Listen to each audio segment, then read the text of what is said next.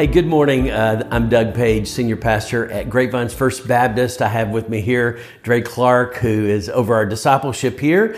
And uh, we're going to talk a little bit about uh, the sermon we had yesterday.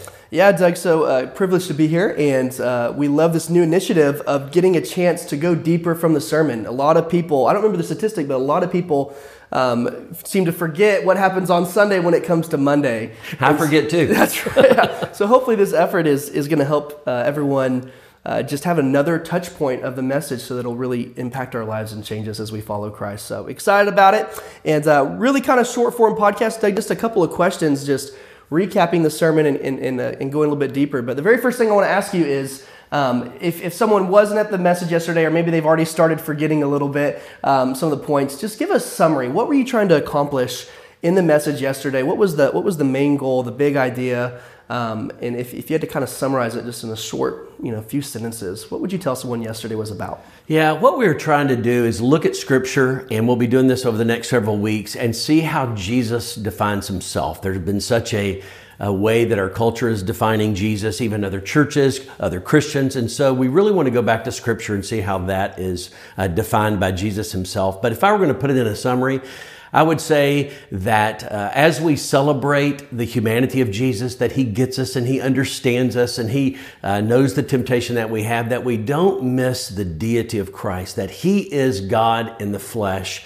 And I think sometimes Jesus can become so familiar, which isn't necessarily a bad thing, that we forget that he indeed is God and he is worthy of our worship and our praise. And so as we look at who Jesus is over the next several weeks, we really want to remember who he is is not just some guy who walked on the earth with us, but someone who uh, truly is God, who uh, came to earth to live, to die, to be raised from the dead so that we can have life. And specifically, we talked about Jesus being the bread of life, and he used the feeding of the 5,000 and all those illustrations to take bread as they're thinking, Feed me, give me more. Man, I want this bread forever. And he shifted. It was a beautiful shift where he talked about the eternal, where God, of course, creates us. He, in the beginning, God created, right? But we also hear the Apostle Paul tells us that in Christ we are a new creation creation. So, though God created us, we are image bearers of God. It is in Christ that we experience new life in Him.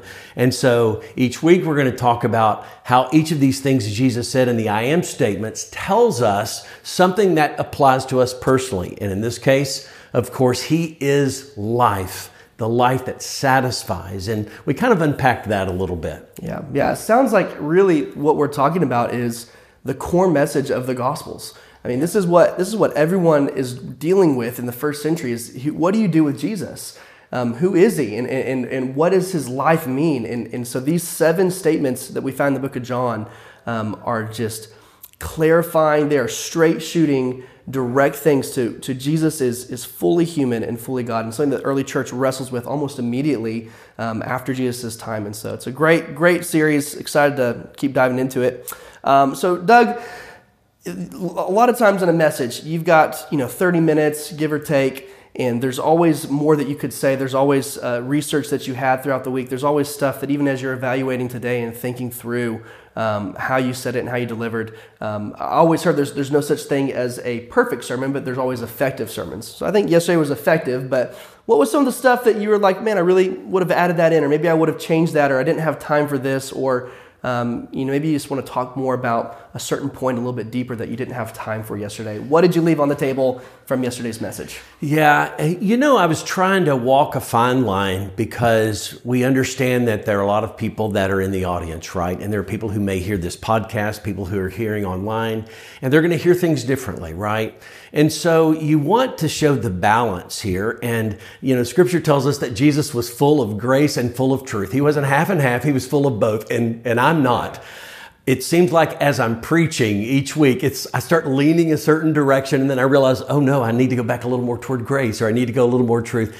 Uh, the reality is this. Um, Jesus does get us, and if you listen to the sermon, you'll understand that with the, the commercial that was shown in the Super Bowl. He does. He loves us, He invites us to Himself, and we can come as we are. And I think that the, the thing I wanted to emphasize, maybe I did it well, I don't know, I'll try to say it again today, is yes, He gets us, He understands. We can come to Him just as we are, whatever we're going through in our life. Doesn't matter what it is. Mm. Whatever our backgrounds, whatever baggage we bring, whatever ideas, whatever presuppositions, he receives us. says it right there in John chapter 6. He receives us. He says, And anyone that comes to me, I'll not turn you away. But then here's that shift. He doesn't leave us as we came.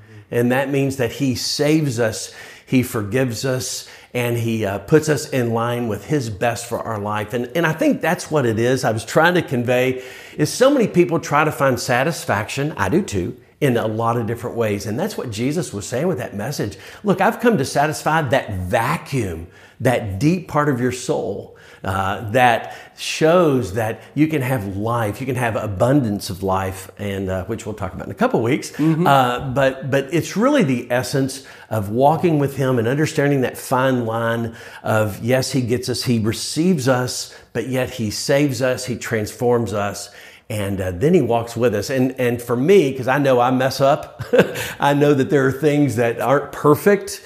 Uh, man, I love to know that a God who is holy, that loves me, receives me as I am, but is also doing work, which we call sanctification, in me from that day forward. So mm. that would be a summary of what I would say again, or maybe yeah. an exclamation point. No, I there. think that's I think it's really encouraging to hear because Doug, I think what you're describing is everyone's Christian experience. Um, you know, the, the old theological debate, it seems maybe 50 years old, is, is, is it free grace or lordship salvation? There was a huge debate years ago, maybe whenever you were, yeah. When I was a kid years ago. yeah, no, yeah, you were a kid, you're just, just born. No, but the essence of this debate is, is two truths that are both true. That's um, right. It's kind of silly. I mean, when is grace never free and when is God never Lord, right? He's, yep. he's always both. Right. But in our life and our experience with God, um, having to put these two seemingly opposite truths together and walk it out is is difficult. And sometimes we need to be reminded and emphasized like, man, God is a God of grace. He's slow to anger.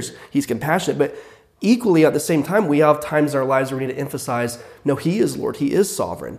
Um, and you see Scripture really carry on both these ideas. And, and part of our life as we grow in faith is wrestling with those well. And so I appreciate your, your mentioning that. And, and in the message yesterday, um, yeah, people could have heard it, you know, one of those two sides because right. they're both present. Right. Um, but just inviting people that that's okay to wrestle with. Um, yeah. And that's, a, that's healthy to wrestle with. And we need both. That's um, right. And sometimes if we find ourselves more on one side of that conversation than the other, we need some correction. And, and it should kind of jar us up a little bit. And then on the other end, if you heard it one way, also remembering, but Jesus is um, here to save, seek and save the lost. You, you mentioned yeah. that even in uh, John 3, 16, 17, 18. I mean, it's perfect in those passages, but it's a tension for sure. So yeah, it is, and I th- and I think that that's something that we just continually need to talk about. And yeah. and I would say, uh, as you know, we've talked before that we invite people into dialogue. Right? Yeah. It's so hard on a Sunday. I'm standing up, I'm talking for 30 minutes. Mm-hmm. Not there's not many. Um, I mean, maybe a few under their breath are talking, but not nobody's shouting at me or telling me. I got a text it, group that we do this. Oh, yeah, right. no, no, we're listening. No, but I love it. I love the uh, dialogue. I love being able to just talk through because you know what, our words matter. And uh, I remember back in college in a uh, speech 101, you know, you encode a message, you send the message, then they decode the message, then they encode a message and send it back. That doesn't mean that it communicates well unless we know how it's encoded and decoded. Mm. All that's simply saying is, is whoever's sitting out there is going to receive it, receive the message based on their background, based on their presupposition. And so I want an opportunity to let's talk. Yeah. Let's talk so we can clarify yeah. what it means. Because at the end of the day, both are true. God is full of grace. We need it every day. Mm. Uh, as Christians, uh, for those who don't know Christ yet, and, he, and we come to Him as we are. But then the great news is, is the truth is then He walks with us. He has that he moral truth. That's exactly right. Mm. And, uh, and I think that's the message. One of the hardest things to do uh, when you think of uh, talking about grace is when you tell someone, look, whatever sin situation you're in, mm. God is ready to forgive you. And then someone might think, well, good, then I can just keep doing this, and He's going to keep it's His Romans grace. 6, yeah. Right, right. His mm. His His grace will never run out. But there are consequences to our choices. There's certainly grace, but there's also consequences. So, I mean, that's another uh, direction we could head. But at the end of the day, it is our God is a God who draws us to Himself through the Spirit. He wants us to come just as we are, but then He is strong enough to take what's going on in our life and transform us into the image of his son. And that's the goal. That's what he wants to do. Absolutely, absolutely. Well, Doug, I want to get one more question for you just before we end our time this morning. Um, you started off your message with a great uh, illustration, a great image. We had a skit from our team, and it was uh, about these people at a restaurant, and it was a Mexican restaurant, and they started ordering food that wasn't traditional Mexican food, right? They're ordering cheeseburgers, all these different things, sandwiches, a Reuben.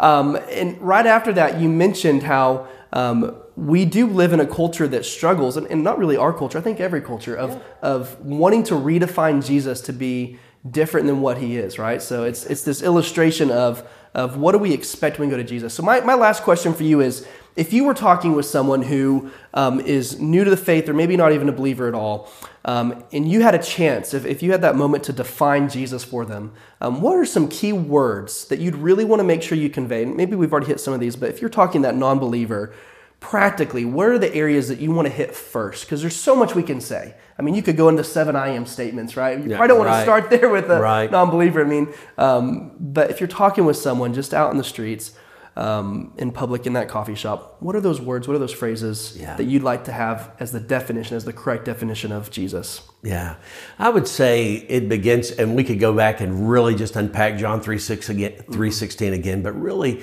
it is that you're here on purpose. Mm. You are an image bearer of God. You were created on purpose. You are here, and God has a purpose for you. Yeah. And that He loves you. In whatever situation you're finding yourself in, He cares about you. Yeah. And that would be an opportunity to open dialogue and say, Yeah, but do you know this or this? At yeah. the end of the day, it doesn't matter. Yeah. Jesus created you. He is drawing you back to Himself. That is His desire. And that's why God sent His Son Jesus to pay the price for us mm-hmm. so that we can have forgiveness and we can see what real life looks like. Mm-hmm. And so I think, uh, you know, just really trying to touch into what's going on in their situation. There are those, I mean, maybe they're wealthy and living their best life and thinking, why do I need God? Yeah. And I think that's the end of the day is what is the value? What is the purpose of this? And so, really uh, conveying that Jesus is a, has a purpose for you. He yeah. has an incredible love for you right where you are. Yeah. But then at the end of the day, that uh, God calls us to Himself because there's distance, and that distance is is that word we don't like to talk about, but it's sin. Mm. Scripture's very clear that we have all, at some point in our life, done something that would separate us from a holy God. Yeah. And so, how do we get back to Him? Well, good news, He came to us. Yeah. And so we receive Him through basically it's surrender. We repentance. We repent our whole life. Let's just say that. But we repent and we say, God, here's my life. And so. Uh, all of those things just add up to the person of Jesus is that he has come to give us life. The way we receive life is through surrender to him. It's not uh, every detail of what you believe. It's who you believe in. It's who you put your faith in. And so that's what that would look like to me. And uh, I'm a firm believer in what is called cultural apologetics. Mm-hmm. Let's jump into their world. Yeah. Let's see what's going on, and then let's show that Scripture shows the better way. Yeah. And of course, all of Scripture from Genesis to Revelation points to Jesus. Yeah. So, and, and in that, you have those two ideas. One, this view of, of back to the Super Bowl commercial, God gets us, right? Starting at that point, yeah. Yeah. And, and our design, our purpose, all these things. Um, but then He also has a plan for us. Um, right. And he knows the way we're going is not the best way for that design. If, if he knows our design, it's not the right way. So I, I see yeah. you encapsulate both those perfectly yeah. in your answer. Doug, thanks so much for your time. Um, invite everyone listening today just to join us again. We're going to keep this up every uh, Monday. So after the Sunday series, we're going to have the pastor that preached come up and just do a quick recap. And so until next Monday, we hope you have a great week and God bless. Thanks. See you.